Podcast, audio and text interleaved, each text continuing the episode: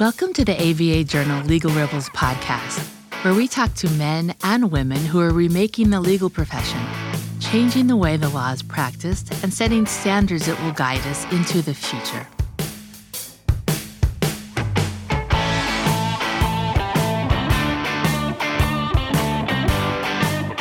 Are you struggling with debt?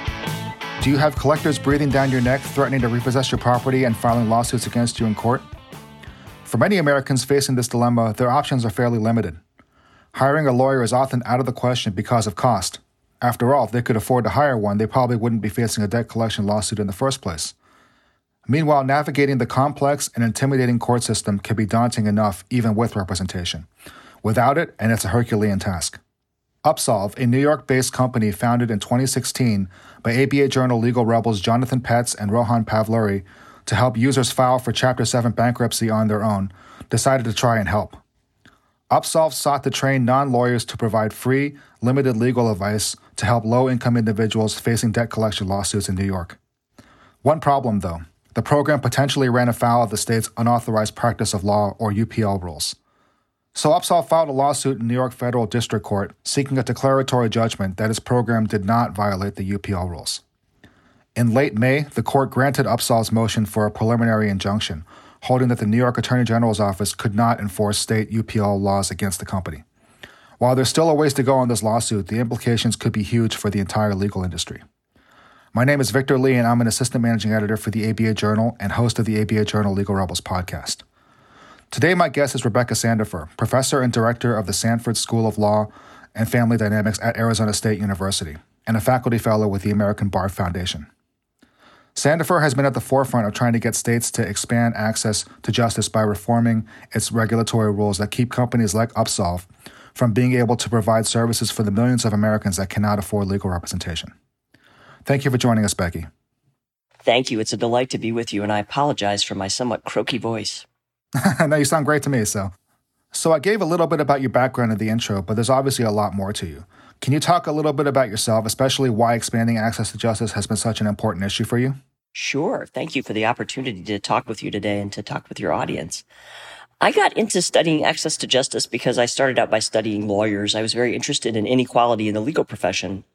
And lawyers were very interested in inequality in the legal profession. But I started to wonder why we were all so interested in lawyers. I mean, you're all very interesting and lovely people, but you know, there are lots of interesting and lovely groups of people. And why lawyers were so important was something I started to think about.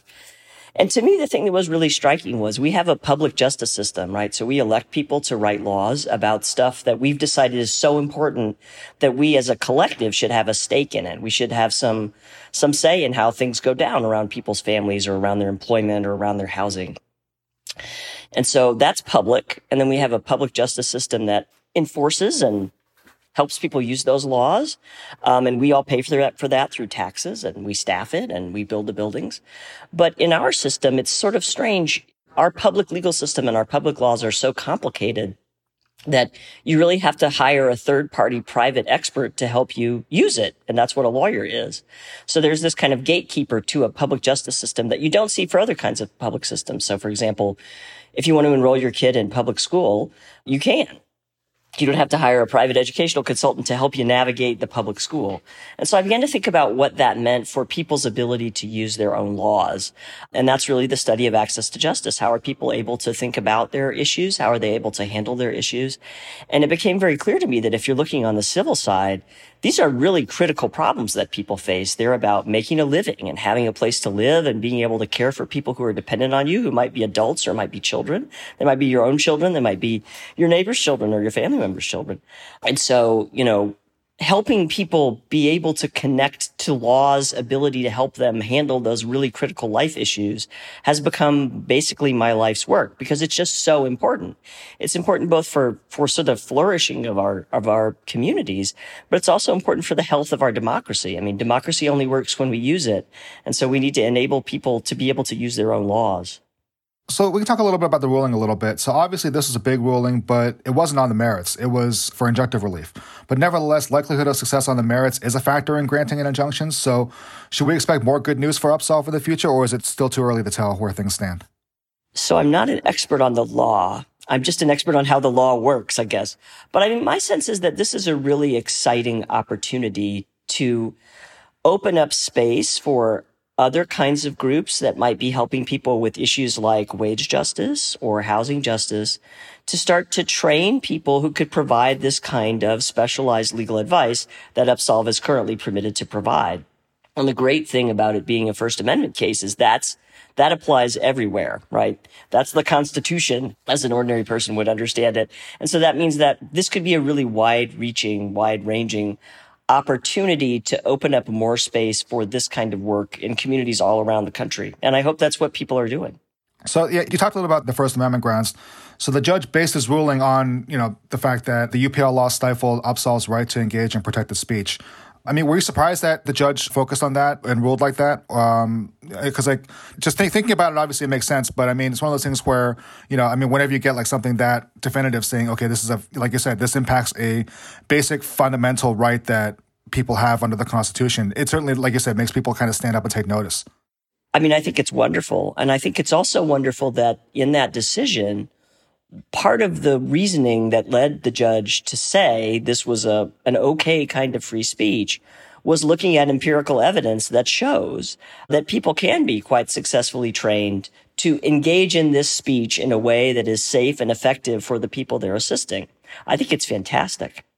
We're going to take a quick break for a word from our sponsor. If you're like me, you're probably a bit frustrated with the state of our political system today. Democracy Decoded, a podcast by Campaign Legal Center, examines our government and discusses innovative ideas that could lead to a stronger, more transparent, accountable, and inclusive democracy. Listen at democracydecoded.org to their new season, which takes a deep dive into democracy at the state and local level by highlighting different ways to ensure that every voter's voice is heard. Filing court documents, serving legal papers, collecting electronic signatures, all critical parts of the litigation process yet ones that are time consuming and error prone. But what if you could do more straight from your case or document management software? InfoTrack automates data entry, document selection, tracking, and information syncing across all these core tasks and more by integrating with your core systems like Clio, Smokeball, Leap, MyCase, and others. Spend more time on substantive legal work and less time on busy work Learn how simple it can be at infotrack.com/simple. Delegate out those tasks that take up your time. Staffi can help you with your legal, administrative, marketing, and even client-facing workload. Hiring Staffi's top-notch bilingual virtual staff means Staffi does the recruiting, hiring, and training for you. Then, if you need a change, Staffi handles it. You get to concentrate on your strategic work. Schedule a free consultation at staffi.cc.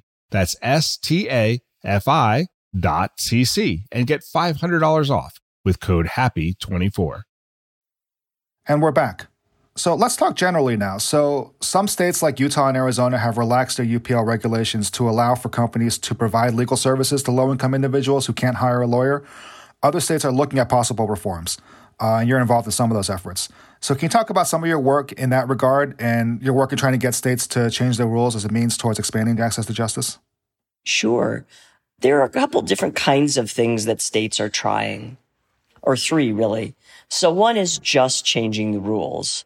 Arizona would be an example of that. So they just changed the Rule 5.4, which is about non-lawyer investment and ownership in legal services producing entities and you can register and become an you know a licensed alternative business structure they're called in Arizona.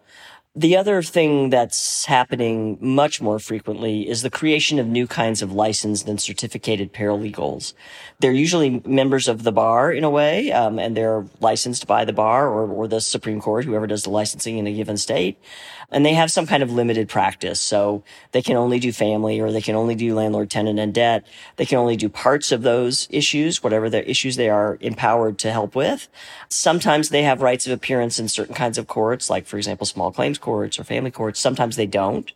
Those are probably the most palatable things to the bar, to the lawyers who control this regulation process, because it looks a lot like our regulation of lawyers, right? So it's everything we do is front loaded, right? So there are educational requirements and tests and character and fitness, and then you're licensed and we let you free in the world with some kind of continuing education requirements. But basically, you're not monitored unless there's a big complaint against you. The really interesting thing that's different from just changing the rules or creating different categories of lawyers, basically, is what Utah has done in creating a regulatory sandbox. So a sandbox is is exciting in two different ways, I think. So one of them is you can release rules about non-lawyer ownership. You can release rules about unauthorized practice of law, at least in concept, in any combination. So you can have any really radically innovative service delivery and service production models, but it's also, it's evidence based. And the evidence that you care about in a sandbox model is the actual experience of the consumer. So if you're focused on access to justice, which is people actually being able to resolve their justice issues, find just solutions for those issues, or if you're interested in consumer protection, which is people actually receiving competent services that are, you know, that meet their needs and are proportionate to their needs, then a sandbox is how you, that, that's how you regulate to try to ensure those kinds of outcomes. So that's really, really exciting. I have been probably most actively involved in the work in Utah. I sit on the executive committee of the Sandbox, which is the, the, the, Office of Legal Services Innovation, which is essentially the functional regulator of these innovative legal services. And that's been an extraordinary experience to be part of an incredible team that put that together, that implemented it, and that now, you know, enacts it and refines it and in response to what we learn. The other effort in which I'm most actively involved is California, which is, has a committee under the, the state bar, which is exploring recommendations about a sandbox in California. Now, Utah's a relatively small market. And so I think it's, it hit last month or in March, 20,000 services over the time that the Utah sandbox has been open. But, you know, if, if something in any form like this happened in California, I mean, that's the world's sixth largest economy. I think it's 60 million people almost. Um, that would be incredible. It would be incredible both in terms of, of what we could learn about how this stuff works, but also it would be incredible in terms of the number of people who would be, who would have a new kind of access to justice that they currently don't have. Right. So a couple things I wanted to kind of unpack from that. So you talked about licensing paralegals or paraprofessionals or some kind of you know, non-legal professionals, uh, some kind of scheme in that regard. So obviously, you know, with Washington's program that they tried several years ago and, and recently sunset the um, limited license uh, limited license legal technicians. Yeah, it's a, I can never remember whether it was three L's and a T or one L and three T's. It's, very, it's a terrible name. it, it is. It is. um, yeah, I, I, I really feel like they could have put a little more emphasis into like marketing and branding on that one. But if I recall, one of the complaints was that the regulations and the requirements for licensing and education and whatnot were so restrictive that it scared away a lot of potential people who might be interested in pursuing this. And uh, it was almost like you know it wasn't quite getting another legal degree, but it was the restrictions were so onerous and so intense that a lot of people just decided not to do it or, or didn't think it was worth it. So how do you sort of strike a balance between that and, you know, not having enough regulation to the point that then, you know, you potentially harm the consumer and, you know, by putting them with uh, professionals who might not have the requisite training? How do you strike a balance there? Well, I think I think the best way to strike a balance is to regulate for the outcome you actually care about, which is what the consumer receives. And the way you do that is through a sandbox model where you're actively collecting data on consumers' actual experiences. Now, we don't regulate any legal services in, in that way at all in any other context. But that's really what you should do. There's very little evidence. There's a research literature on things like, do these character and fitness tests mean that, you know, we weed out bad actors? Does taking the bar exam 40 years ago make you a good lawyer 40 years later? And there's actually very little evidence that those things are effective. There's certainly no evidence that they're more effective than what we know works for non-traditional legal services providers, which is some amount, not too much, of specialized training that helps them understand what they need to do to help with the specific kind of problem that they have. And so I would have us, I mean, ideally, I'd have us move to an outcome focused, consumer experience focused regulation model. That is hard for the bar to get its head around. If we're not going to do that, then I think we should make requirements proportionate to what we want people to actually, you know, be able to do. And what, right now, as you said, with the example of the triple LTs in Washington, I mean, it's way too much front end regulation, um, way too much overkill in terms of what we're then allowing people to do on the other side of that. And so we could slim that down, I think, with no harm to consumer protection. But I would like to see us actually examine consumer protection. I mean, another thing you see about the regulation of legal services is that when disciplinary committees in different states take action against unauthorized practice, they are almost always instigated in doing so by lawyers, not by consumers, not by people who feel like they've gotten a bad deal or bad service, but by lawyers who are annoyed that there's some kind of competitor in their space. And then what we know from research by Deborah Rhode and Lucy Ricca, for example, is that when those regulators you know, tackle these instances of unauthorized practice, they very seldom actually look to see if consumers were in fact harmed. They just tell people to stop because it violates the rules, not because it hurts anybody. So I think if we're going to stick with these big front end systems, which I think are a bad idea, but I understand they've been around for a long time and there's probably a deep commitment to them. We need to be looking at consumers' actual experience as a way of thinking about how much of that stuff we need on the front end and how we should administer that stuff on the front end. And then uh, you mentioned California earlier. I mean, just following some of the reports coming out about that process, it looks like you know it kind of started off with a pretty grand focus, but then as as people have pushed back on it and people have complained, you know, um, the focus has narrowed a bit to the point. I think uh, non-lawyer ownership of, of firms is off the table, and there's some other things that are being debated and whatnot. So, how do you get lawyers to buy into a system that like you said, you know, could potentially it's seen as sort of an existential threat in a lot of ways. Like, how do you get lawyers to buy into a system that you know will see these non-lawyers and non-legal professionals, quote unquote, take work from potential lawyers? Well, I think I think there are some really deep misunderstandings of legal services markets in the United States, and that's kind of what's underlying some of the fears and concerns that lawyers have. So let's look at low income populations. So if you're really poor in the US, you're actually eligible for federally subsidized civil legal assistance.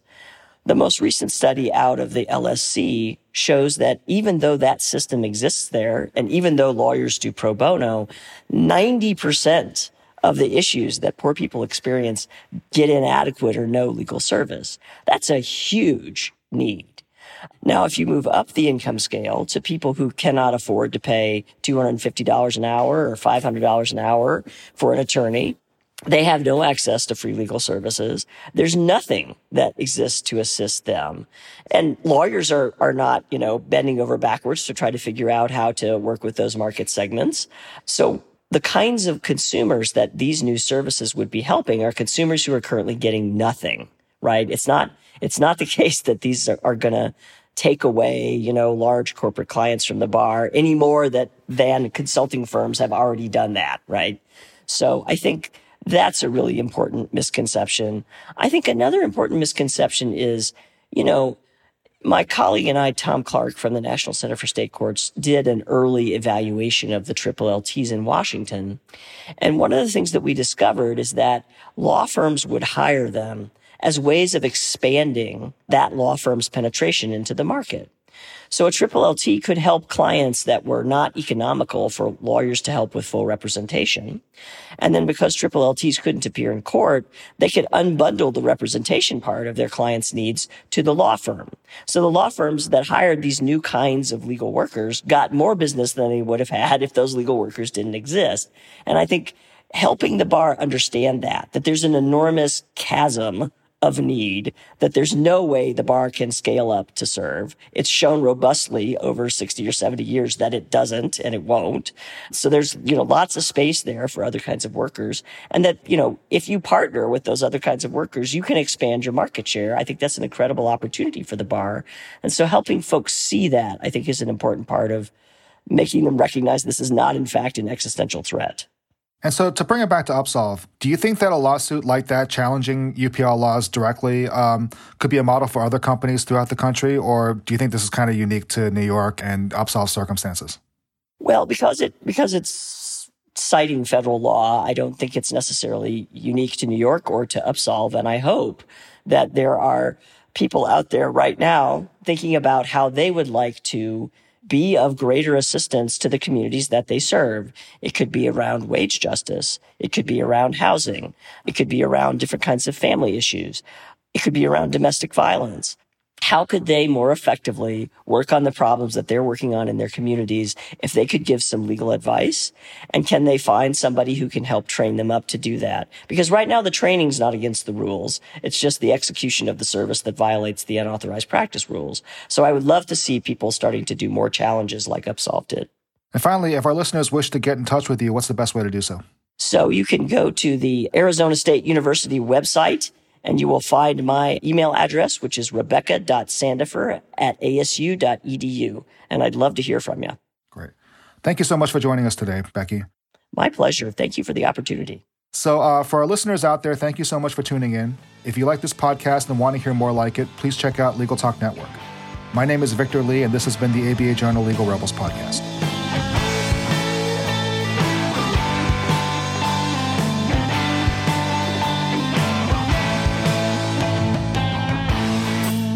If you'd like more information about today's show, please visit legalrebels.com, legaltalknetwork.com, subscribe via iTunes and RSS, find both the ABA Journal and Legal Talk Network on Twitter, Facebook, and LinkedIn, or download the free apps from ABA Journal and Legal Talk Network in Google Play and iTunes.